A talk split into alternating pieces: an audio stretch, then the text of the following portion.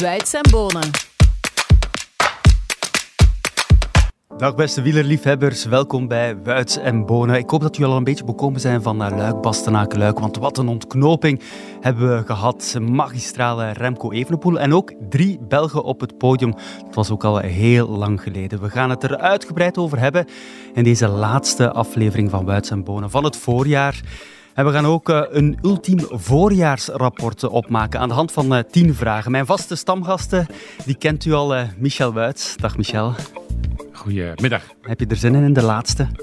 Oh ja, er is veel te vertellen. Hè? Heel veel te vertellen. Het gaat niet alleen over wat er de voorbije dagen gebeurd is, maar ook over alles wat er al gebeurd is. Zo is dat. Tom Bonen, dag Tom.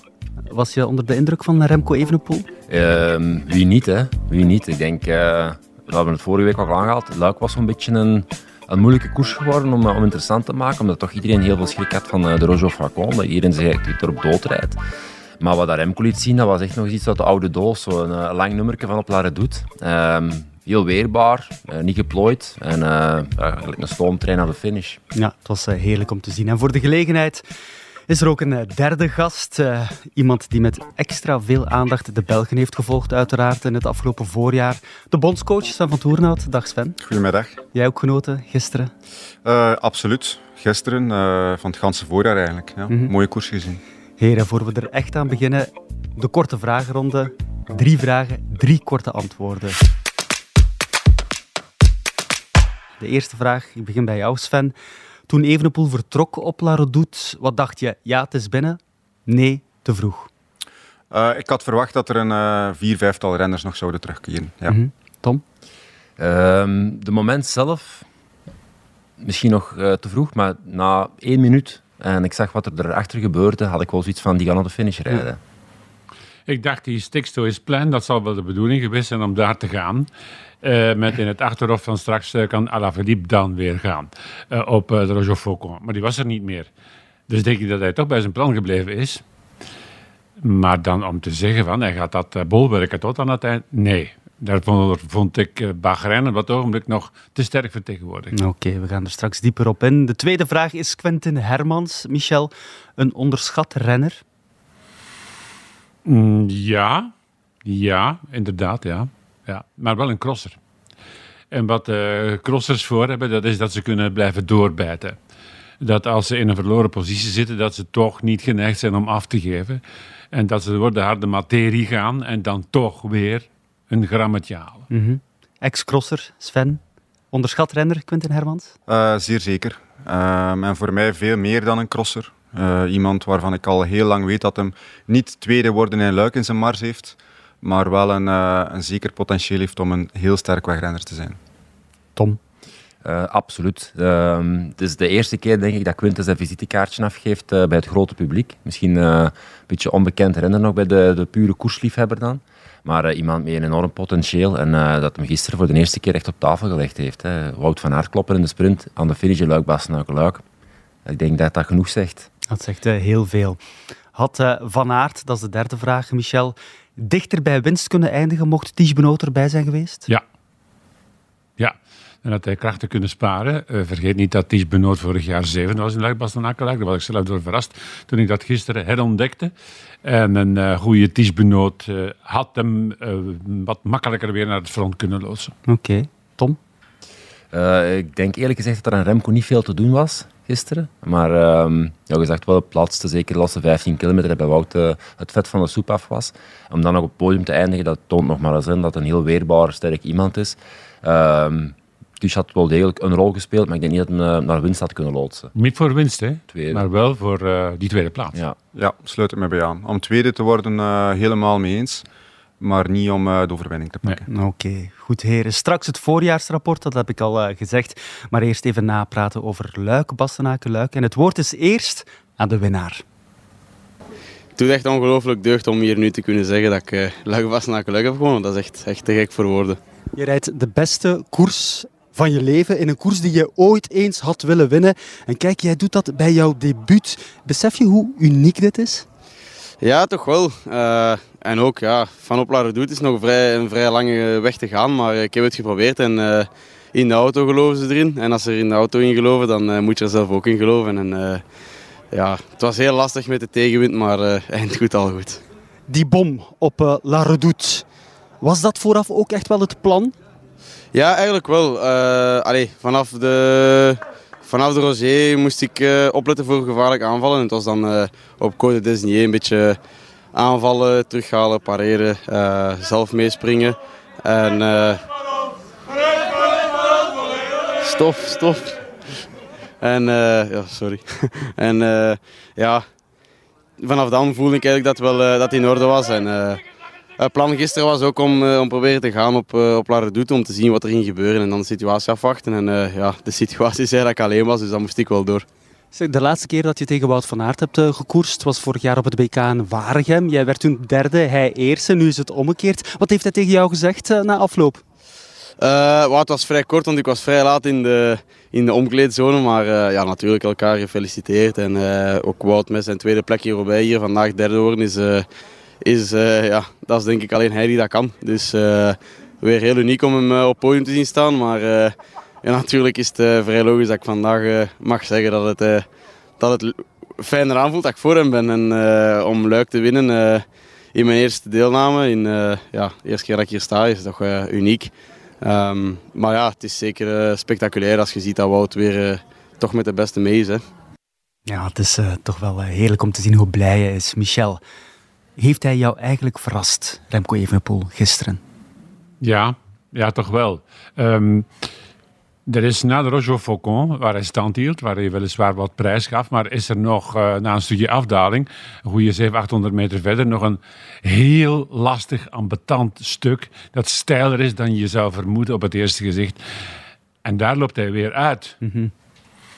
um, was hij daartoe in staat? Eh, toen ik de San Sebastian won, toen zou je gezegd hebben ja. Maar ondertussen zijn we al een uh, jaar, anderhalf jaar in twijfel geraakt. En dachten de meesten van, dit zal niet meer lukken.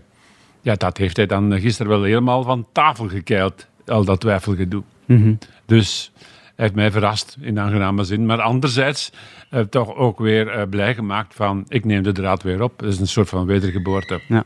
Het was echt wel een strafnummer. Hij solo vanaf Laro doet Sven. Maar hoe moeten we dit echt inschatten. Het doet me inderdaad ook wel een beetje denken aan 2019 San Sebastian, maar ja, waar plaats je dit, jij dit? het is zo, het is zo ja, zonder meer zijn mooiste en knapste overwinning die hem tot nu toe heeft geboekt. Uh, en het lag ergens wel, dat verwachtingspatroon is ergens wel gecreëerd geweest. Hè. Twee, drie jaar terug waren dit de koersen waarvan we allemaal wel dachten, ooit schrijft hij deze klassieker wel op zijn naam.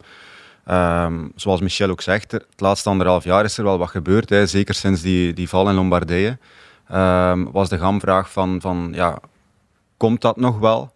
Maar dat fysieke is natuurlijk wel nooit weg geweest. Hè. Die, die fysieke capaciteiten hebben um, uh, wel altijd de bovenhand gehaald. Alleen lichamelijk moest het wel terug allemaal weer op zijn plooi vallen. En ja, ik denk dat dat gisteren in Luik wel is gebeurd. Alleen lichamelijk? mentaal toch ook wel? Ah, uiteraard, er is heel veel op hem afgekomen. Uh, een jongen van die leeftijd, die, uh, er is van alles uh, gezegd geweest. Hè. Hij zou monumenten winnen, hij zou grote ronden winnen, hij zou et cetera. En dan, en dan ineens valt die ene dag in Lombardije valt er heel veel weg of komt er heel veel in vraag te staan. Um, en dan die puzzel leggen om, om ja, terug dit voor elkaar te krijgen. Um, ja, bewondering en uh, alleen maar chapeau. Mm -hmm. Sluit je je daarbij aan, Tom? Ik denk dat uh, de voorbije periode, ik heb dat nog eens gezegd, de belangrijkste periode in Remco zijn, uh, zijn loopbaan gaat zijn. Ik denk dat uh, de weerbaarheid die het hem gekweekt heeft door met die tegenslagen om te gaan, de weerbaarheid die hem gekweekt heeft door zichzelf druk op te leggen, die dat misschien niet onmiddellijk is ingevuld geweest, en dan dat toch nu te doen, dat toont aan dat hem, dat hem het juiste hout is gesneden. En ik denk niet dat, ik heb er persoonlijk nooit aan getwijfeld dat hij dat die ging terugkomen tot op een bepaald niveau. Natuurlijk we weten nooit uh, na zo'n zware valpartij wat het lichamelijke schade echt is. Maar de mentale weerbaarheid die heeft hij tentoongespreid uh, om terug hier te staan nu. En uh, toch wel met redelijk wat brani die wedstrijd uh, op zijn naam te schrijven. Dat, dat laat, mij, allez, laat mij heel veel goed allez, beloven naar, naar Remco toe. Mm -hmm. Dit is ook het resultaat van schaafwerk. Hè? We hebben een tijdje gedacht van dat talent dat gaat vanuit zichzelf openbloeien. Dat is de logica zelf. Maar als je zijn eh, dalerscapaciteiten nu in eh, acht neemt, want hij maakt ook het verschil daar, gisteren. En bovendien die explosie, na uh, La Redoute, bovenop die uitloper, dan weet je ook dat hij als een explosiviteit gewerkt heeft. En dat rendeert. Ja, heeft er is nog wel wat schaafwerk. Er kan hier en daar nog wel wat uh, bijgeveild worden. Maar die heeft ook stappen gezet, hè enorme stappen, heel veel progressie gemaakt op veel vlakken. Dat het is bovendien veel moeilijker. Het is veel moeilijker eh, dan wat hij in San Sebastian gedaan heeft. Hè. Daar reed hij anderhalve minuut weg. Hier zit je constant op de schommel tussen 20 seconden en 30 seconden. Dat is veel lastiger, hè? Ja. Hoela. Maar het toont ook wel dat hij op zo'n korte tijd zoveel progressie maakt op verschillende vlakken. Wat voor een harde werker hij ook is, hè, Sven? Ja, maar dat is hij altijd geweest. Ik heb het geluk gehad om hem uh, bij de federatie uh, als junior te zien binnenkomen. Uh, en dat was hij toen al. Er was niemand die als junior zo met zijn vak bezig was als dat hij deed. En dat is vandaag nog evenzeer zo. Uh, dat, dat is alleen maar zijn verdienste. Ja. Mm En hij leeft er ook voor. Hè? Ik verneem nu net voor de opname dat hij geen alcohol drinkt, maar fristie. ja, maar dat zegt wel veel, hè? Ik weet wel niet wat het slechtste is. Hè? maar had je gedacht dat hij nu al Luik, Bastenaken, Luik op zijn palmarès zou zetten? Want dat is wel heel vroeg we, We mogen natuurlijk niet vergeten, er is ook een natuurlijke evolutie. Hè. Die gast is 22 jaar, die mhm. wordt beter. Die wordt ieder jaar beter. Die wordt ieder jaar beter in wat hem doet. Die begint dingen gaan te snappen dat hij niet meer moet gaan doen. Trainingen anders aanpakken. Wat werkt voor mij, wat werkt er niet voor mij. Uh, je ziet ook gewoon aan zijn lichaam dat hem... Dat hem hij, is, hij is meer cousteau geworden. Hij heeft meer mhm. power gekregen. Die explosiviteit gisteren op Lare doet, dat was een aanvalletje om, uh, om, om u tegen te zeggen. Hè.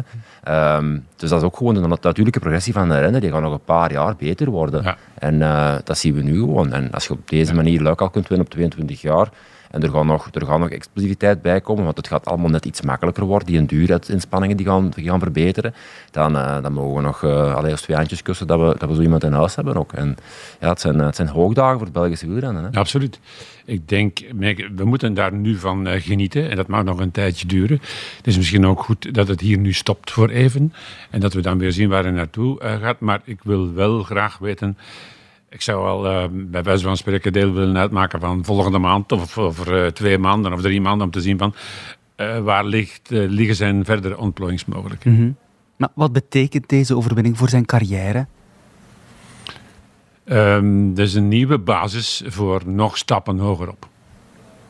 Ik denk dat dit de sleutel gaat zijn naar een, een veel ontspanner en gelukkiger Remco. En dat het Ontspanning is uh, volgens mij bij hem een beetje zijn, zijn valkuil. Ik denk dat hij zichzelf zoveel druk oplegt constant dat hij soms een beetje op slot gaat. En, en dit gaat volgens mij heel veel veranderen. Ik had zaterdag... Ik eindelijk laten zien, ik kan het. En nu kan hij rustig verder werken aan, uh, aan de weg die er voor hem, hem klaar ligt. Ja, ik vind het interessant dat je dat zegt, want ik had zaterdagavond een gesprek met Patrick Lefevre. Hij kwam net van de teammeeting en hij zei dat hij tegen de jongens had gezegd: Jongens, als het morgen niet lukt, dan is het zo. Maandag draait de wereld weer gewoon verder. En hij heeft die druk, ja, dat is natuurlijk een feit, maar hij heeft die druk echt wel weggehaald. En ik zag gisteren voor de start, en zijn familie heeft dat achteraf bevestigd, hij zelf ook, een zeer ontspannen Remco Evenepoel. Dat was echt wel opvallend. Ligt daar de sleutel? We zitten hier natuurlijk uh, om over koers te praten, maar het, het, het, is maar koers. Hè. Ja. Het is maar koers. Tuurlijk. En drie maanden uh, op, uh, op een een bestaan van 20 jaar in de koers bij Quickstep die maken ook niet dat dat in één keer een slechte ploeg is geweest of dat die nu zichzelf moeten gaan heruitvinden. Die hebben gewoon heel veel pech gehad. En ik denk dat Patrick allez, oud en wijs genoeg is om te beseffen dat dat niet aan die renner zelf lag, maar aan overmacht. En uh, dat hem dan zondag ook gewoon gezegd heeft tegen die gasten van kijk, ja, winnen we, winnen we, winnen, winnen we niet, dan proberen we het volgende week opnieuw ergens anders. Hè. Strategisch is dat natuurlijk wel een goede zet van de VFN, dat hij dat juiste moment kiest om dat te zeggen. Maar je moet anderzijds ook wel toegeven, als je tot die innere crowd, tot die enge wereld van dat peloton zit, dan is dat niet zomaar alleen maar koers, dan is dat alles, hè. Alles wat telt. Alles draait. En ik ben nu op slechts 22, maar naar mijn gevoel ben ik nu toch wel aan afronding toe van mijn volgende passage, mijn volgende stap in mijn carrière. Mm ik weet het, het is uh, vijgen na Pasen, maar uh, soms uh, moeten we het daar ook over hebben. Als en indien, daar schiet je eigenlijk niets mee op. Maar gisteren dacht ik toch wel even, waar zou Evenepoel al gestaan hebben mocht die val in de ravijn er niet zijn geweest? Want het is toch wel een stevige rem geweest, toch ook wel op zijn carrière. Nobody knows. Nee, daar kan niemand een antwoord op geven, denk ik. Hè. Uh, er, is, er is nooit niemand, want soms hoor je dat, je komt beter uit, maar er, komt, er is nooit iemand beter van, van ziek te worden of vanuit een blessure te komen. Oké, mentaal leer je, zoals Tom daarnet ook aangaf, in die periode heeft hem heel veel geleerd. hè. Mhm. Hij is met heel veel dingen geconfronteerd geweest waar het, waar het hem geleerd heeft. Maar niemand wordt daar beter van. Hè. Wout heeft dat niet gedaan na zijn val uit de Tour. Remco heeft dat niet gedaan na zijn val uit eh, Lombardije. Die jongens zouden alleen uiteindelijk maar een jaar verder gestaan hebben. Ja. Maar wat hebben ze daarmee meer gewonnen? Dat is de hamvraag, dat weet Als je niet. dat in concreto bekijkt, dan zou je kunnen stellen, met die ronde van Lombardije waarin hij valt, die had hij misschien kunnen winnen. Hij zegt van wel, Voelsang zegt van niet. Goed, dat is een discussie die dan voor de eeuwigheid is. Eh, zou je die ronde van Italië gewonnen hebben? Nee, Mhm. zonder die val. In elk geval, en dan kijk ik toch naar de bondscoach, een renner die nu al zoiets kan, mag toch wel gezien worden als een renner die op het WK in september zal starten als een van de kopmannen. Of niet?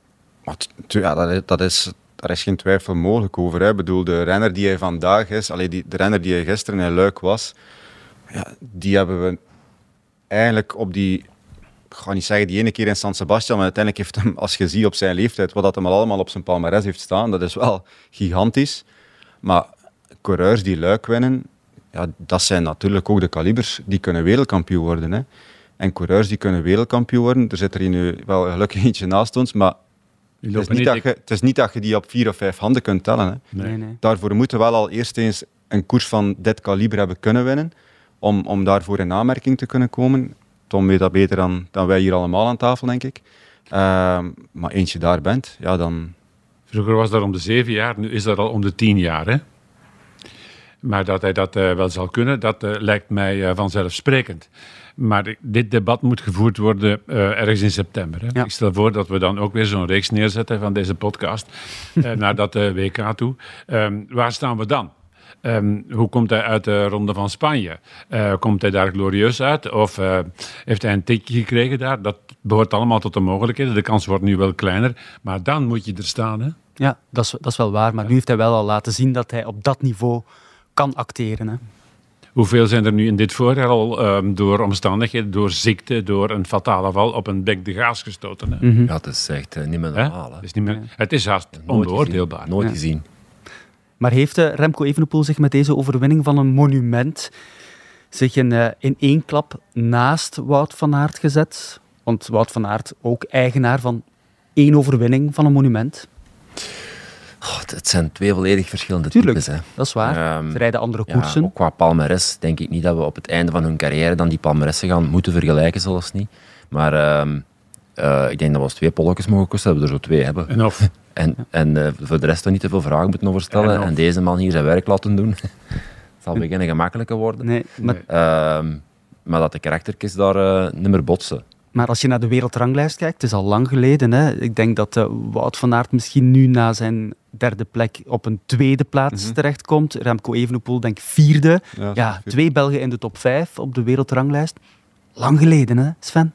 Ja, maar ik, ik, ik, eh, in de breedte ook. Hè. We noemen er hier nu twee, maar er zijn, als je, als je verder op de ranglijst kijkt ook. Hè, eh, we, hebben, we hebben Dylan Teuns, die Waalse pijl, want we vergeten dat precies vandaag al. Maar Nee. Hoe lang is dat geleden? Nou, ik weet het niet, Michel gaat daar beter of, of sneller kunnen op antwoorden. Maar is eigenlijk Waalse pijl, Luik, allee, ik bedoel, daarin meedoen. qua je komt daar op dat terrein altijd weer terug bij Gilbert. Ja, ja, En dat is al een poos geleden. Ja.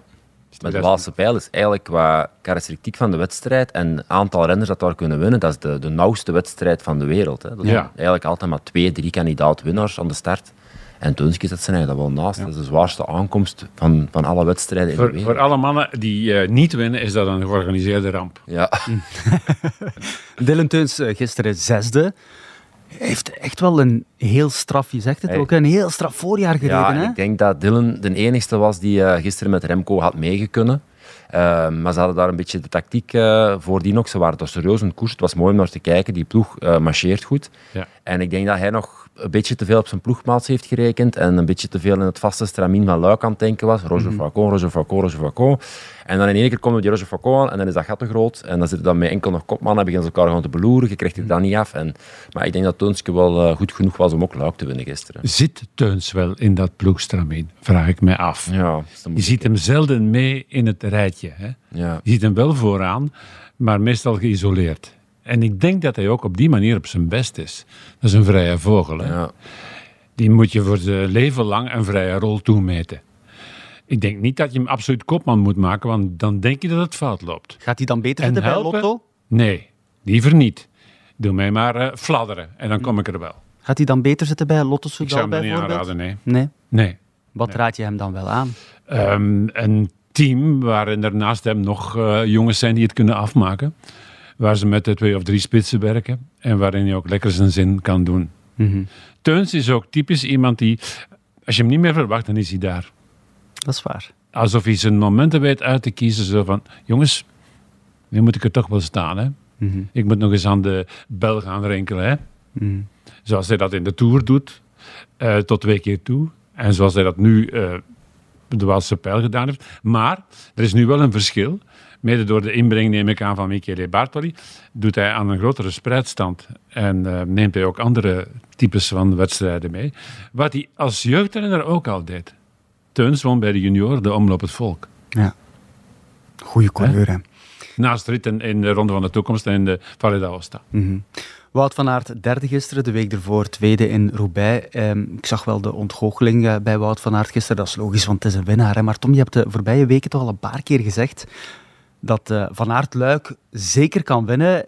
Is dat nog altijd jouw mening na gisteren? Oh, ja, absoluut. Als je derde wordt in Luik, Bastenaken, Luik, dan, eh, dan, kun, dan, kan, dan kun je die wedstrijd ook winnen. Hè. Dus, het is ook geen ideale voorbereiding geweest. Het is er op het laatste momentje nog bij aangeplakt geweest. Dus ik denk, eh als je dan onmiddellijk op het podium kunt staan, dan, dan mogen we wel gerust dromen van meer. Ja, maar het type renners, als je kijkt naar de top 10, hij weegt 16 kilogram zwaarder dan de gemiddelde andere renner in de top 10. Dat is toch wel een groot verschil, hè? Ja, dat is zo, maar ik denk dat Wout van Aert een, eh, heel speciaal geval is. Hè. Als je de, Mo- de Mont Ventoux kunt winnen eh, met dat, eh, dat lichaamsgewicht. Ehm, hij zal Luik niet winnen zoals dat Remco toe, maar zoals dat we gisteren ook gezien hebben, er, er was maar één iemand weg. Hè. Je kunt ook met tien man aan de aankomst gaan. Is dus, waar. dus je moet Luik niet winnen door solo weg te rijden of de beste te zijn bergop. Je kunt Luik ook gewoon winnen in de sprint van een groepje van 20 man. Dus daarom kan hij dat zeker winnen. Het is ook een goede oefening. Lijkt je een beetje, het is wat absurd als gedachte na de enorme winst. Maar het is een goede oefening.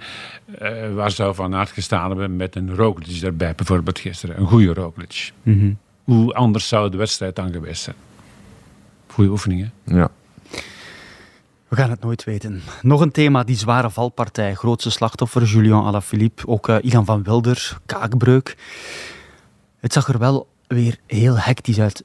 Te hectisch. Hoe komt dat, eh, dat, dit, dat dit gebeurt, eh, Sven? Ja, het is natuurlijk, eh, het gebeurt ook ja, in de zone. Hè, Wanne, Stokkeu, Roger, noem maar op. Vanaf daar begint het ook allemaal. Hè. Dus, dus iedereen krijgt wel te horen dat ze moeten voorin blijven, dat ze moeten aandachtig zijn. Ehm, dat, is, dat is niks nieuw meer. Hè. Ehm, en dan daar op dat punt, waar ze 70, 80 per uur rijden, mag er ook niks misgaan. Nee. En als er iets misgaat, ja, dan heb je dit. De wegen lagen Ehm, er ook echt heel slecht bij. ja. ja, dat had Wout van Aert ook al aangehaald, dacht ik, in, eh, in de voorbeschouwing.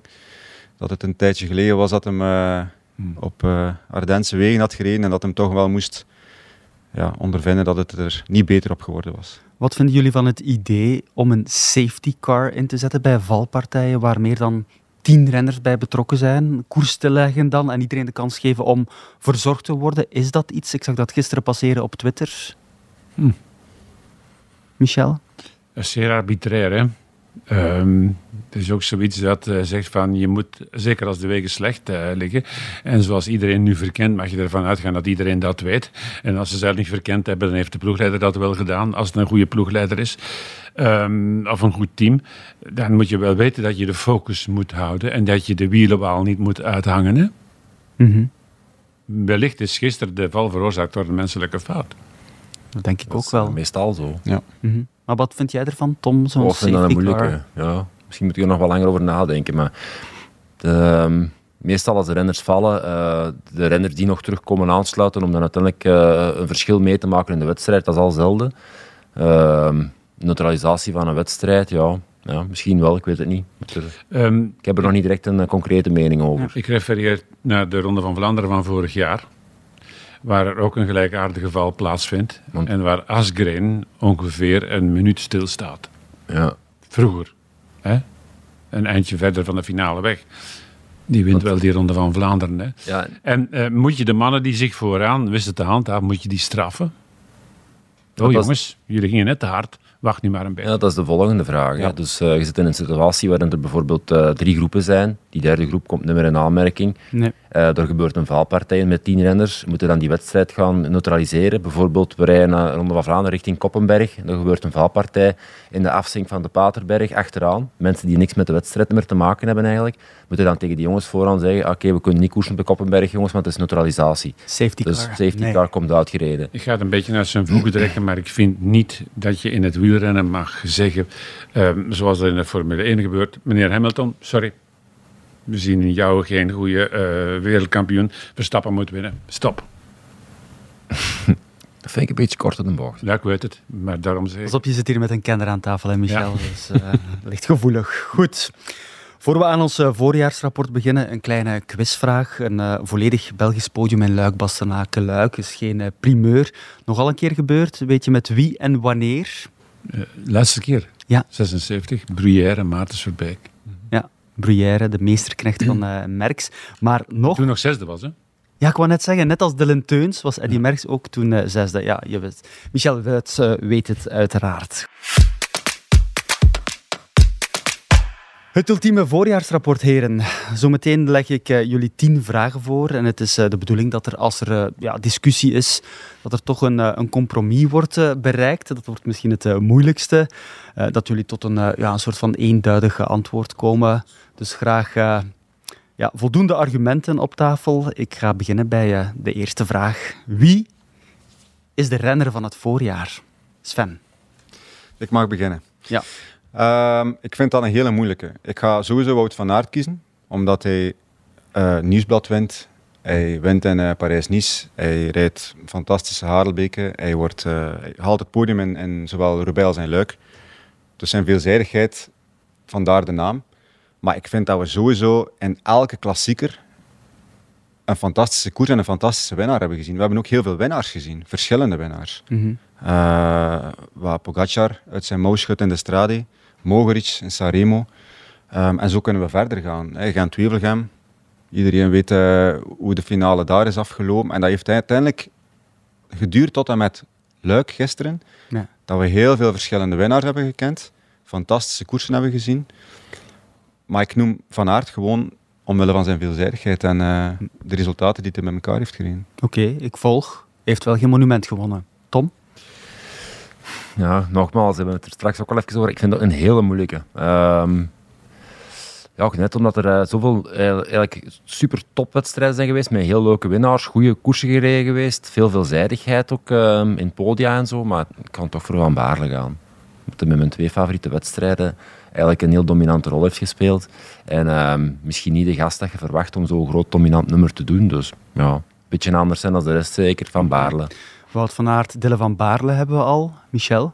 Ik zeg van Aert, ik vind het een beetje spijtig dat Tom zijn lievelingskoers vergeet. De E3 Saxo Bank Classic, die heeft hij met de Verder gewonnen. Ehm, eh, niet vergeten, hè. Omloop het nieuwsblad eh, winnen, dat lijkt al prehistorie. Dat is eh, zomaar om te vergeten. Als je dan nog, nog eens COVID krijgt en je komt terug en je wordt tweede in Parijs-Roubaix, je wordt dan derde in Luik, Bastenaken, Luik. Dat zijn ehm, drie verschillende domeinen, drie verschillende vlakken. Dan denk je dat je die titelwaarde kunt dragen. Maar, maar, ik hoor niet spreken over Tirreno Adriatico. Ik hoor ook niet spreken over de Emiratentour. Pogacar. Pogacar, die, die, in, in die kleine rondetjes, die staat daar en die staat daar als favoriet en die wint, punt, andere lijn. Mhm. Maar wie is het nu? Is het Wout van Ja, Aert? toch van aard. Oké. Twee tegen één, Van Baarle. Een goede naam ook. Maar het is dus eh, Wout van Aert. Dat is eh, op de een of andere manier toch een beetje de consensus. Of, Tuurlijk, maar als ik het nu direct van aard had gezegd, dan hadden we al niks meer gehad om over te praten. Dat is wel Voilà. waar. Dank u wel, Voilà. Tom en Bonen. de Merci. veelzijdigheid, van, Ja, ja, de veelzijdigheid van Wout, die, eh, die kennen we natuurlijk allemaal. Dus het is minder verrassend natuurlijk bij Wout van Aert. We verwachten allemaal dat de Milan Sanremo goed is. Luik waren we eigenlijk ook al niet van verbaasd dat hem daar goed ging zijn. Dus daarom. Ja. Ja, en, en. Van Baarle is ook een eh, van, ah, sterke naam. Hè. Ik bedoel, Ja. Die heeft meer zo nu de, de, echte aansluiting gemaakt, denk ik. Ja. Zoals eh, potentiële, weet ik veel, supergoeie meesterknecht die eens een uitslag kan rijden tot Mhm. winnaar van een monument. En eh, dat is een grotere stap, denk ik, dan Wout van Aert die verder gaat op zijn elan en eh, probeert om klassiekers te winnen. Voor mij is de grootste toegevoegde waarde van, eh, van Baarle de schoonheid. De manier waarop hij op zijn fiets zit. Mogen we niet vergeten, heel belangrijk. Poetry is, in motion. ja, fan- fantastisch. Oké. Wie is de wielrenster van het voorjaar? Dat is vraag 2. Sven. Ehm, ook dit is niet simpel, maar hier ga ik toch wel eh, licht chauvinistisch zijn en ga ik Lo- Lotte Kopecky zeggen. Want ehm, ze wint de Ronde van Vlaanderen. Maar wat dat voor- vooral bij mij bijblijft, is de manier waarop dat ze de Strade Bianchi heeft gewonnen. Ehm, iedereen die een klein beetje weet welk type koers dat, dat is. hè, Mhm. ik denk dat dat een van, ja, misschien wel een van de lastigste, of misschien luik na, een van de lastigste eendagskoersen is die er bestaat. Ehm, en de manier waarop dat ze daar die koers won, dat heeft voor mij wel eh, heeft heel, veel, heel veel indruk nagelaten. Ja. Ja. Winst in de Strade, Ronde van Vlaanderen, tweede in Parijs-Roubaix, vierde Gent-Wevelgem, derde Ronde van Drenthe. Michel? Als het over koers maken gaat, dan denk ik dat er geen twijfel over bestaat. Dan is het van Vleuten. Annemiek van Vleuten. Ja. Maar als het over koers afmaken gaat, dan kom ik bij Kopecky. Al heb ik er tussendoor ook wel eens Cavalli bij gedacht. Nee, laten we dan maar Kopecky zeggen. Maar Annemiek van Vleuten, ja, ze wint Luik, Setmana Valenciana, de rit, een rit en het eindklassement. De omloop ook gewonnen. Tweede in de Strade en in de Ronde. Vierde in de Amstel Gold Race. Tweede in de Waalse Pijl. Niet slecht. Nee. Met, met wat je nu zegt, ga ik me eh, niet van gedacht veranderen, maar ga voor een ex aequo. Kijk. Ex-equo. Ah, wel, Tom, ik had, ik had jij hebt de beslissende stem. de beslissende stem. Ai, ai, ai, ai, ai. Dat kunnen we als, eh, als eh, goede Belg zijn en dat kan niet anders Kopecky. Maar ik had eigenlijk ook Annemiek van Vleuten, omdat die ehm, de regelmaat, hè, regelmaat en de manier waarop, het is echt, eh, als die koerst, koerst die dominant. En is het, ehm, het is altijd een beslissende factor in een wedstrijd. Maar ehm, als ik de beslissende stem heb, dan ga ik toch voor Kopecky gaan. Lotte Kopecky. Ja, we, mogen, we mogen chauvinistisch zijn. Hè. Dus de wielrenster van het voorjaar is eh, Lotte Kopecky. De derde vraag. De ploeg van het voorjaar. Sven. ja, zonder twijfel is dat voor mij Intermarché. Eh, Ik bedoel, wat dat ze dit voorjaar...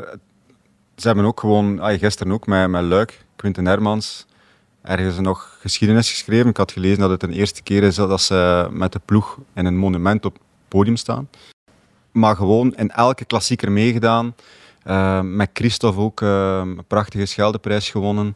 Eh, Roubaix met de vriend, maar ook alle andere klassiekers. Girmay. Girmay, dat was de kaars op de taart uiteindelijk. Ja, Intermarché is voor mij eh, overduidelijk de ploeg van het voorjaar. Ik had Intermarché eigenlijk als eh, de verrassing van het voorjaar. Of is dat geen vraag? Eh, ja, dat is, ook wel, wel. eh, dat, is ook wel, eh, dat is ook wel een vraag. Nee, ik, ik volg helemaal eh, wat Sven zegt, maar ik ga toch voor Ineos Grenadier gaan. Ehm, omdat die ploeg ehm, niet zichzelf heeft heruitgevonden, maar de manier waarop dat die vroeger koerst ten opzichte van uit die nu koersen, met de resultaten dat ze ook halen, ja, dat is bemoedigend. Hmm. Mooi om naar te kijken. Mes tussen de tannen. Eh, de ballen op tafel, om het zo te zeggen. Dus, Heb je aandelen bij Ineos? Want Van Baarle, nu Ineos. Nee, eh, ik zou wel willen eigenlijk. Eh, het is wel willen. Het is stoppen voor hem. Ik zal wel willen. Ik ga er een, deel over pakken. Nee, maar nee, ik begrijp. Kwiatkowski van Baarle. Ja. Magnus Sheffield, 19 Chef, jaar. ja, sterk blok. dat- er is ook Waar het om gaat, dat is, ik heb ook eh, voor Ineos gekozen. Ik heb daar geen seconde aan getwijfeld. Ehm, ik kan begrijpen dat Sven zegt Intermarché, maar Ineos is in tal van domeinen baas, ook over Intermarché. Ehm, ze hebben een gezonde mix gevonden tussen zeer jong en een beetje meer belegen. Dat charmeert mij. En wat ze teweeggebracht hebben, dat is dat ze een, ze hebben een, een accentverplaatsing gedaan. Ze hebben dat voorjaar nu ook ingenomen. Dat hebben ze no- eerder geprobeerd met, met Thomas en compagnie en Rowe, maar nooit echt gekund. Mhm. Ondanks dat feit dat Thomas ooit de E3 gewonnen heeft. Maar, maar niet, dit, Mooiste dit was, dit was bijna een. Hè? Mhm. In alle geledingen van die wedstrijden mee vooraan. En dan ook nog eens afmaken. Met een paar jonge kerels, eh, waar we nog heel vaak zullen over spreken. Maar ik ga niet te veel zeggen, want anders gaan we al die vragen al afkappen. Maar Michel, waar plaats jij Jumbo-Visma in dit rijtje, eh, de ploeg van het voorjaar? Ehm, uitstekend begonnen. Ehm, als die titel toen al zou eh, geleefd hebben, waren ze bezig met die binnen te pakken. Met ehm, de omlijsting rond eh, Van Aert. Ja, en dan komt het, hè. Pats, de miserie. Van Aert weg. Al ben ik er wel van overtuigd dat het met Laporte ook al bergaf aan het gaan was. Het hoogtepunt van Laporte was de E3 Saxo Bank Classic. Hmm, En dan was het minder. ja. En Benoot heeft natuurlijk ook pech gehad, hè. En die overwinning in Parijs alles niet hè? van die knie toch. En dan ook nog eens aan het eind van het verhaal dit, corona. Mhm. Maar ook in Parijs-Nice, die overwinning van Laporte met drie samen, was Ja. ook eh, een mooi momentje. hè. Absoluut. Oké, wat is het nu? Ah, Ineos is het geworden, zeker de ploeg van Ja. het eh, voorjaar 2 tegen 1. Eh, ik had ook uh, Intermarché gezegd, maar ik, ik mag niet meedoen natuurlijk. De vierde vraag, de pechvogel van het voorjaar. Er zijn er wel wat, hè? Ja, Tom. ehm, ja eigenlijk, eigenlijk veel te veel. Veel te veel. Het is, eh, het is een voorjaar geweest eh, op dat vlak. Ehm, hoe mooi en hoe interessant dat de wedstrijden zijn geweest. eh, zoals de, de keerzijde van de medaille, zijn er ook heel veel gasten die dit voorjaar heel snel willen vergeten. Heel veel pech gehad, heel veel valpartijen geweest. de pechvogel van het voorjaar, ik vind het een moeilijke. Je, zegt, je zegt- je bent geneigd om dan zo iemand gaan te zoeken die echt, zoals Alaphilippe bijvoorbeeld, nu weer tegen een, tegen een dek gaat. Om te- maar ja, Lampaard zit ook nog ver in het geheugen. Dat is ook natuurlijk eh, misschien het kapotvallen van een droom dat daar gebeurd is. Het is niet zeker dat het dat ooit nog gaat lukken om, om proberen een podium te rijden. Eh, prup, prup. Doen we. Moet ik jou helpen? Je hebt Ja. Lampaard inderdaad, val door die toeschouwer in Roubaix.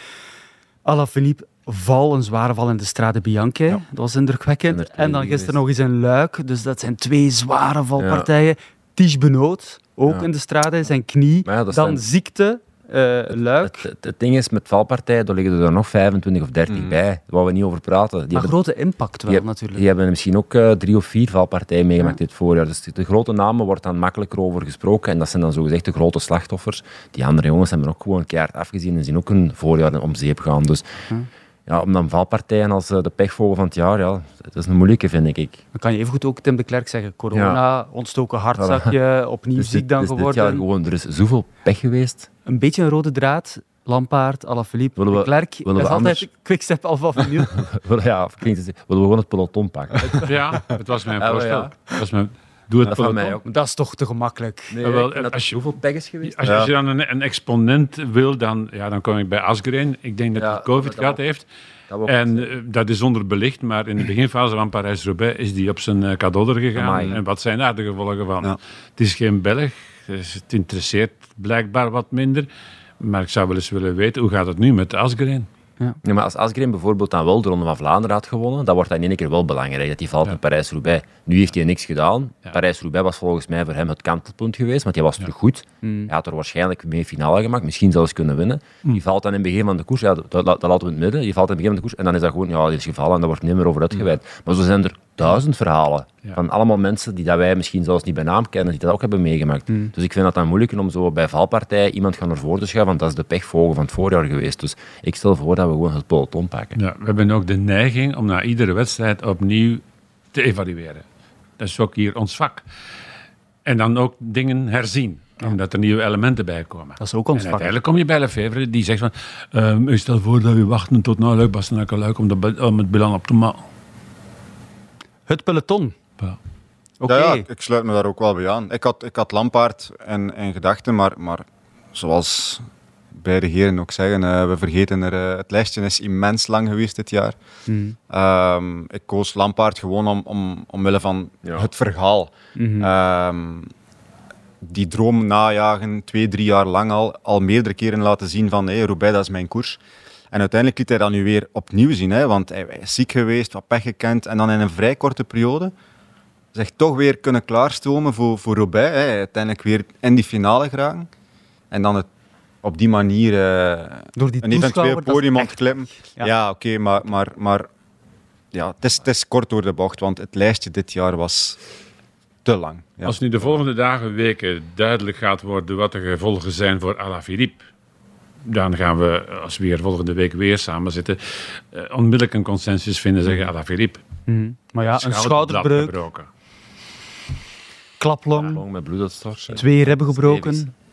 Dat is... eh, Hoe Ja. lang ben je dan oud? Wat moet je dan schrappen? Minstens zes weken. ja.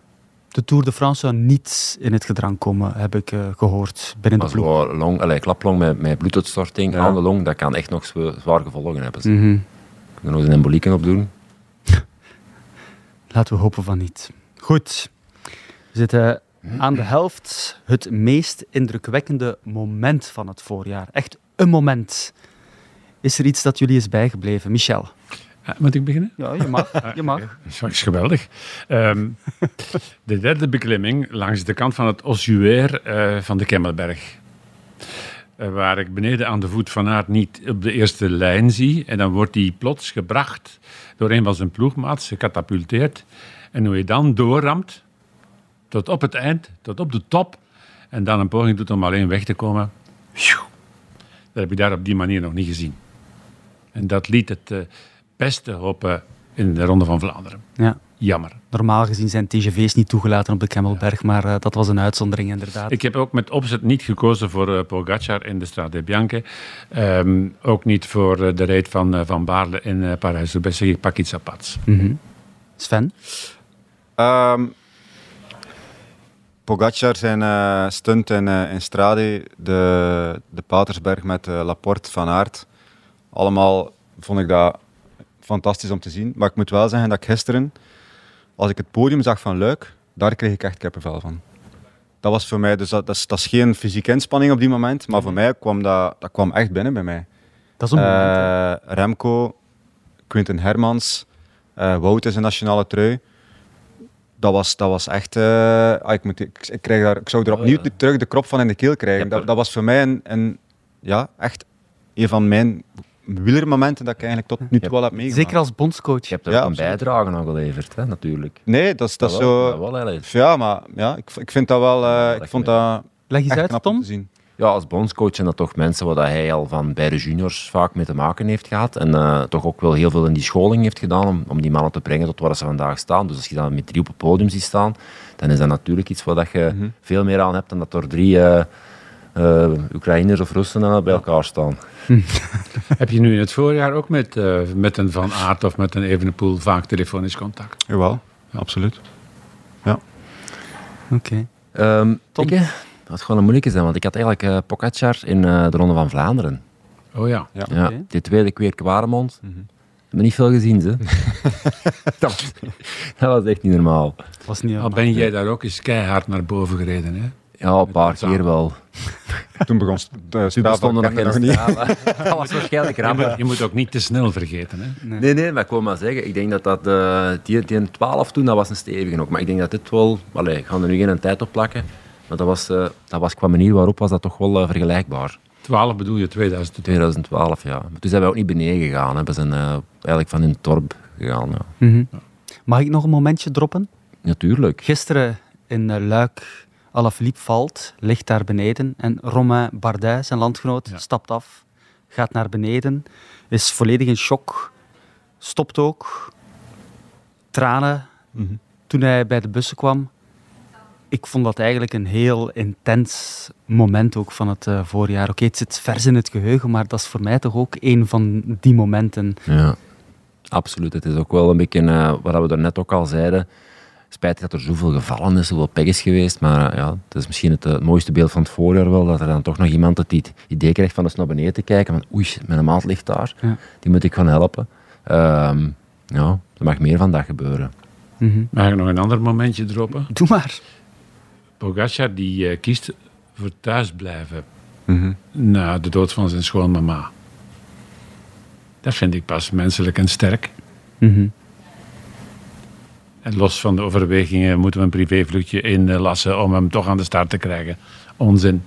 Nee. Dat Als je op dat moment voelt van ik moet hier nu zijn, dan is dat die menselijke Ja. plicht. Ja. En dat sterk dat iemand van 22 daar, daar zoveel beslist. Ja. Bijna 24. Oh, Hij blijft Dat geen blijf ik 22. hangen. Hij blijft geen 22. Je zal wel willen. Je zal wel willen. Maar wat is het nu? Wat is nu de consensus? Ja, dat, dat is nu wel een moeilijk. Hè? Wat is het, het allermooiste moment? We moeten één iets, iets benoemen. Het meest indrukwekkende moment. laten we dan kiezen voor datgene wat vers in het geheugen zit. Het podium. De, de blitz en de um, enorme aanval. Ontzettend moeilijk nog eens van uh, Evenepoel. Met het podium als gevolg. Mhm. Allee dan. Nee, nee, absoluut. Ik ben het er eigenlijk ook mee Absoluut. eens. Ja, iedere wedstrijd heeft zo zijn momenten en uh, op die moment zelf is dat altijd indrukwekkend, maar om daar nu één aan uit te pikken, moeilijk. Mhm. Vraag 6. Wat is dan de mooiste wedstrijd geweest van het voorjaar? Uh, ik vond Parijs-Roubaix, Ja, ik ook. Ja, sluit het me bij aan. Ik ook. zoals heel vaak. Mhm. Ja. Je moet je dan losmaken van het chauvinisme. Je moet dan ook eens het lef hebben van bekijk het eens een keertje in de kop van een Nederlander. Als die nog geïnteresseerd is in de koers, want er zijn er nog heel veel. Ja, dan is het een droom. Hè. Ja. Zeker. Blijft toch een geweldige koers uit Parijs erbij. Ook het is nu een paar weken geleden, als je daarover nadenkt. Dat is, geen, dat is een koers die jou toch altijd bijblijft. Hè? Dat is toch een... Dus iedere kilometer is daar gekoerst geweest. Hè? Ja. Iedere kilometer. Een hele wedstrijd lang, van de start tot aan de finish, is daar vol gekoerst geweest. Ja. Dat is geen enkel moment stilgevallen. Dat En iedere kilometer bepaalt ook mee. Het verdikt. Ja, ja, ja. Ja. Kilometer 0 naar kilometer 1 is eigenlijk al bepalend, meebepalend voor het resultaat. Het is echt een ongelooflijke koers, sowieso. En dit jaar was echt fenomenaal. Mhm. Eh, het is al een wedstrijd waar dat niet vaak wordt eh, ja, stilgevallen of waar dat er rustmomentjes worden ingelast. Maar dit jaar door die allee, uitzonderlijke situatie van die grote kopgroep, de druk op de kerel constant, eh, dan nog net voldoende voorsprong aan die kassei toe. Dus dat gaf zo elke keer dat, dat rek-effect, is door gekoerst geweest. En dan zie je, ja, zoals vaak, hè, dat Dylan van Baarlen, eh, iemand met heel veel inhoud, die kan er dan nog van wegrijden. Maar zelfs tot op die moment zelf was, was er ook nog constant wisselende omstandigheden. Iedere vijf minuten kregen we wel een ander beeld van. Ja. Het was heel moeilijk om te zeggen wie dat er daar aan het langste eind van ging trekken. Diegene die het minste moe was. Wat het meest zegt over het verloop van Parijs-Roubaix is dat datgene wat achteraf het meest bepalend was voor het verdere verloop van de wedstrijd, niet in de rechtstreekse zat. Ja. De opening van Ineos En de breuk. in dat eh, kleine windslagje. Pats, iedereen stress. was indrukwekkend eigenlijk. Ook een indrukwekkend moment. Goed, dat was een gemakkelijke, die zesde. Parijs-Roubaix dus, de mooiste wedstrijd. Vraag 7. Wie is de ontgoocheling van het voorjaar? Sven. Goh. En ik moet beginnen. Dat was eigenlijk de, de vraag dat ik echt niet had voorbereid. Nee, maar ik begrijp ook dat een bondscoach daar niet wil overgaan, want dan komen landgenoten in beeld. Je het toch moeten zeggen. Dat is verplicht, dat is, Jongens, dat is het contract. Hè?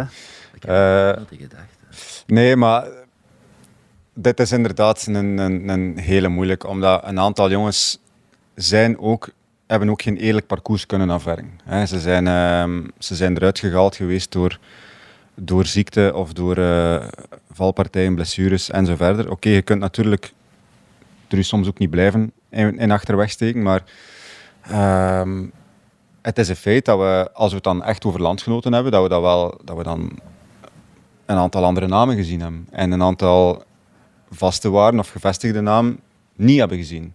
Daar moet je gewoon ja, wel eerlijk in zijn. Ehm, maar om daar echt één naam te gaan opleggen, of één ploeg, of Eén ploeg? Is dat, niet, eh. Ja. is dat niet makkelijk? Één ploeg? mocht een buitenlander Ja. nemen ook. Nee, nee, We nee, zetten wij hier het Nesteland werken voor niks. maak het je makkelijk en neem Moscon. Moscon. Ja. Ja, dat kan het me wel. Vorig jaar op weg naar de winst in Parijs-Roubaix en dit jaar een onder. Nee, maar het is, het is, het is, dat is geen gemakkelijke, vind ik. Nee. Oh, ik wel. Peter Sagan.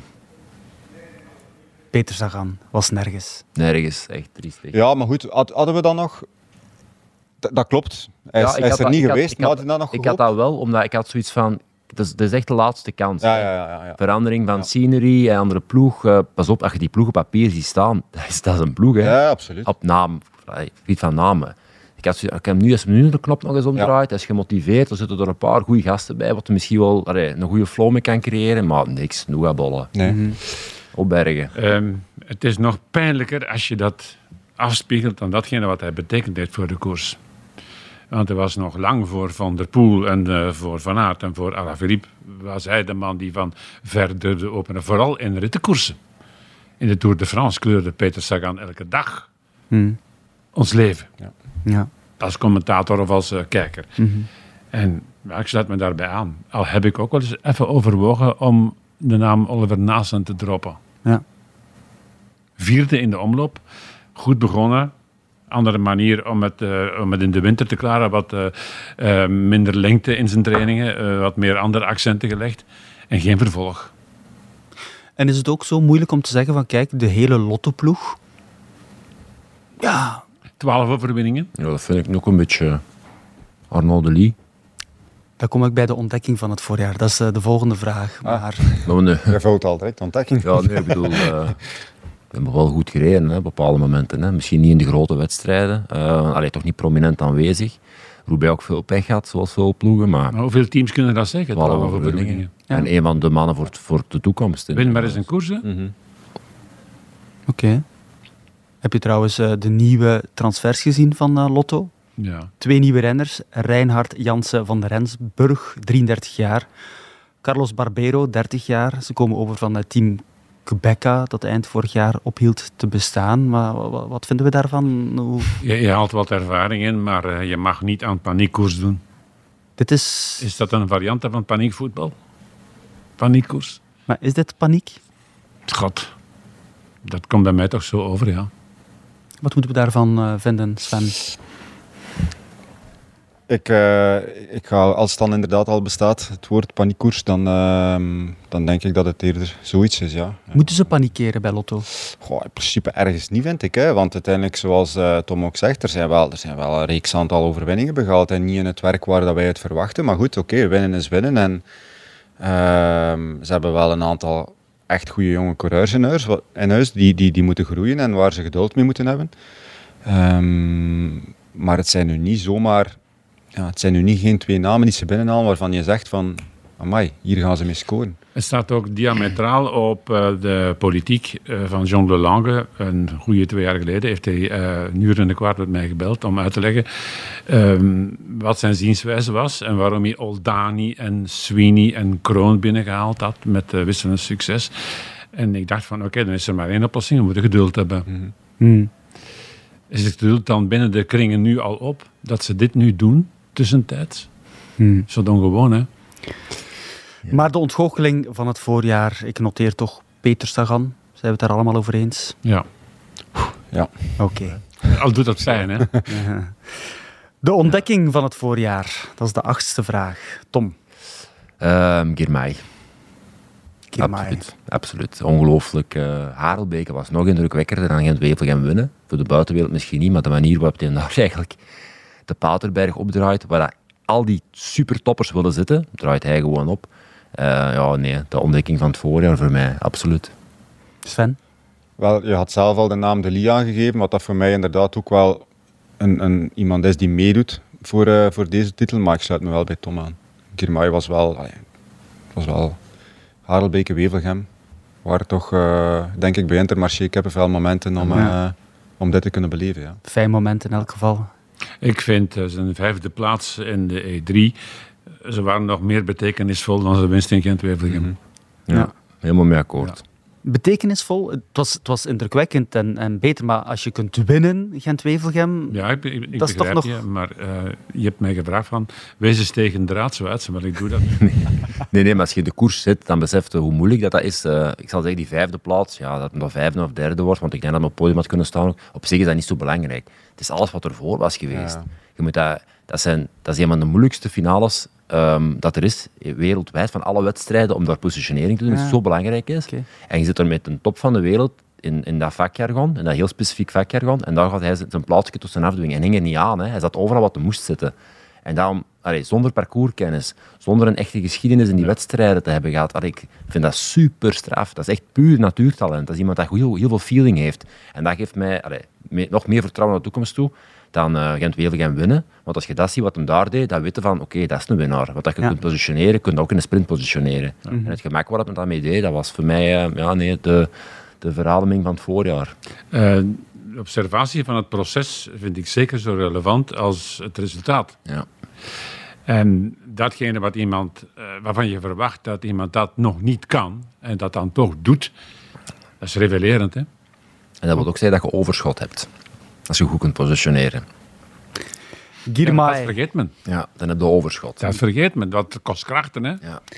De ontdekking van het voorjaar dus. De negende vraag. Wie is de meest onderschatte renner van het voorjaar? Sven. Dan ga ik eh, op wat dat er eh, heel ver in het geheugen ligt, en dat is Quinten Hermans. Tom? Ja, zonder problemen, ja. ja daar val ik helemaal mee. Ja. Iemand, eh ja, Quinten moet gewoon meer aandacht krijgen. Die moet, die moet krijgen wat hij verdient. Dat is, eh, dat is in mijn ogen een, eh, een potentiële klassieke winnaar. En ehm, dat heeft hem gisteren laten zien. Ik heb het vlaggen. Ben Turner. Ben Turner was voor mij de turning point, de draaischijf van het gezelschap Ineos in een eh, week van alleen maar overwinningen. Het was indrukwekkend, hè? de manier waarop hij altijd dat, ja. rondreed. Het is een lange lijf. Vanmorgen een aanmerking voor eh, revelatie. Hè? Ja. Maar hij wint niet. Maar ik denk dat dat nog komt als hij tenminste zijn onderdanigheid kan afleggen. Ja. Ben Turner was veel belangrijker dan Pitcock. Hè? Dat is waar. Ja, absoluut. absoluut. Laat ons, laat ons chauvinistisch zijn. Quinten Hermans. Een streekgenoot. en dan de laatste vraag, heren. Het gaat Ik eh, heb, ik heb nog snel. een vraag Ja. voor, eh, voor de toekomst van Quinten Hermans. Ehm, is dat nu al zeker dat hij naar de gebroeders gaat? Of eh, is het toch wel, nog mogelijk dat Lefevre hem binnenhaalt? Waarom zeg je dat? Quickstep is een, een team in transitie. Hè? Ja, Ehm, er is een accentverschuiving via Evenepoel naar grote ronden toe. Mhm. En ik denk dat dat ook is waarom Soudal aan boord gekomen is. Dus Evenepoel is bijzonder belangrijk. En daarnaast Jacobsen. De voorjaarskern die is gebleven. Je kan niet zeggen dat de drie naast Asgerin dat dat eh, afwerkers zijn. Nee. Seneschal en eh Lampaard en Stibar. Zijn er daar niet een paar bij die snel en de verhaal zijn? Wellicht. Ja. Ik ben ervan overtuigd dat er daar een paar einde verhaal zijn. Nee, zeker de klassieke ploeg bij Quickstep is, ehm, is een nood aan vernieuwing. Het heeft niks te maken met de uitslagen van dit voorjaar. Dat is een En- natuurlijke gang van zaken gewoon ook. En ik heb dat al een paar jaar. Dat is bij, met Asgreen hebben ze gewoon ook gel- geluk gehad. Hè. Mhm. Ze hebben veel geluk gehad dat ze Asgreen hebben kunnen bijpakken. Dat is drie jaar geleden. Ja. Ehm, en dat hij in één keer supergoed meevalt. Want dat is Ja. ook niet echt een product geweest van eigen kweek. Of dat ze zelf gescout hebben. Of zo. Dat is gewoon Nee. per ongeluk erbij gebeurd. Ja, dat was echt per ongeluk. Ja. Hè? Wat men ook mogen zeggen. En altijd en- een ronde is hoe, het niet... hoe, hoe groot de vreugde nu ook is, het is vooral een kwestie van opluchting wat er gisteren gebeurd is. Ja. Eén grote oef, hè. Mhm. Want spreekt voor zich dat er ook af en toe binnen een ploeg wel eens twijfels opduiken. Hè? Van hoe gaat Evenepoel verder evolueren. Mhm. Dus gisteren is één grote ontlading geweest. Maar als je zegt er zijn een paar renners, eh, Tom, eh, die wellicht wel einde verhaal zijn. Hebben we het dan echt over eh, Lampaard en eh Stibar? Stibar vooral, denk ik. Ja. Ja. En dat is, ik heb echt helemaal niks tegen Stenek. Een supergoeie gast, absoluut. Maar Stenek heeft een leeftijd gekregen. En, eh, en ik denk dat Patrick... Ja, ik ken Patrick zeer goed. Ik denk dat hij het eh, bestaansrecht van Stibar in de ploeg al wel eens ten vraag gesteld heeft dit jaar. Mhm. En hij is einde contract. Hè. Ja. Kan Quentin Hermans dat invullen?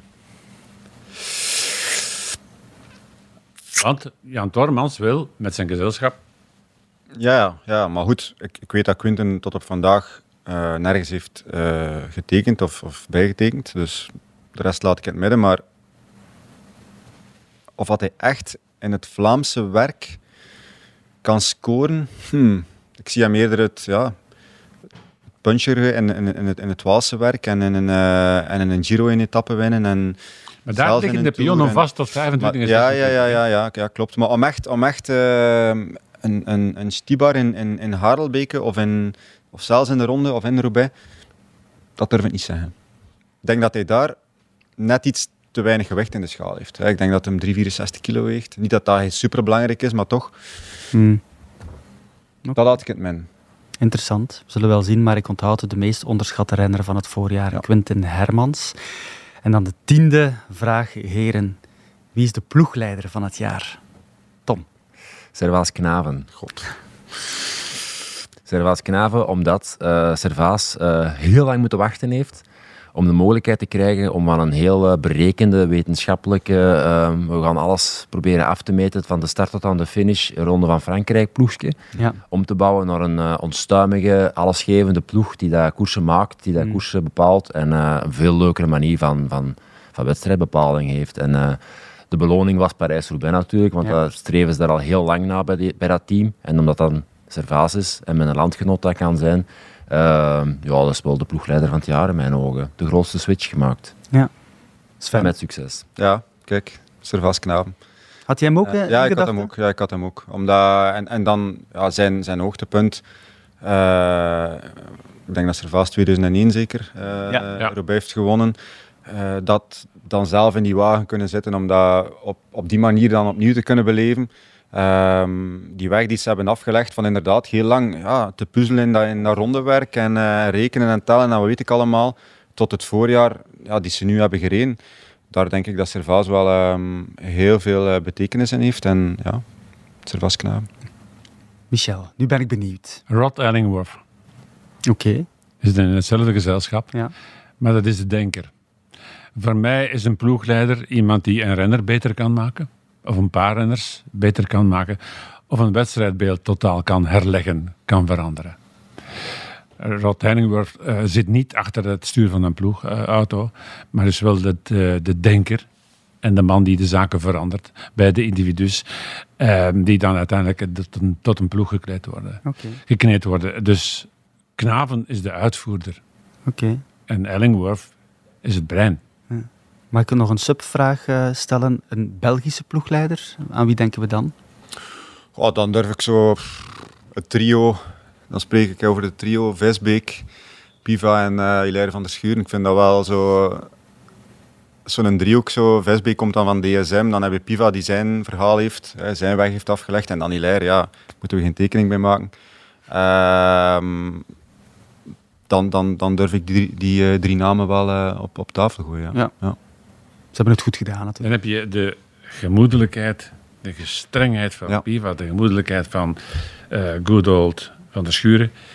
En dan eh, de vernieuwingsdrang of kracht van Visbeek. Ja. Ja. Mooi huwelijk. Ja, ik ga akkoord. Ja, ik ben het daar ook eh, mee eens. Dus eh Servaas Knaven en dan het trio van eh Intermarché. En Ellingworth valt eraf dan. Ja, die valt eraf, want het waren, het waren twee keer eh, het waren twee knavens Wel, hiernaast. Goed geprobeerd, Michel. Goed, heren, het zit erop. Niet alleen het eh, wielervoorjaar, maar ook eh, deze podcast, eh, voorlopig toch, Sven van Toernout. Dankjewel. Michel Wuits, merci voor eh, de voorbije tien weken ook. Ik hoop dat u het fijn vond hier. Ja. Magistraal. Ja, echt waar, hè? Ja. Het is fijn om eens de day after, de nadat je de zaken hebt- laten bezinken, om eens tot eh, een consensus te komen. Mhm. Of gewoon contraire te doen. Dat is verschil, hè, de dag nadien. Hè. Ja, Ja, ik vind dat ook. absoluut. Mhm. Ik vind dat ook. Tom Bonen, altijd een genoegen om jou aan tafel Dankjewel. te hebben. Dames en heren, ik hoop dat u er ook van genoten heeft. Lang leven de koers. Dit was Wuits en Bonen. Heel graag. Tot de volgende keer.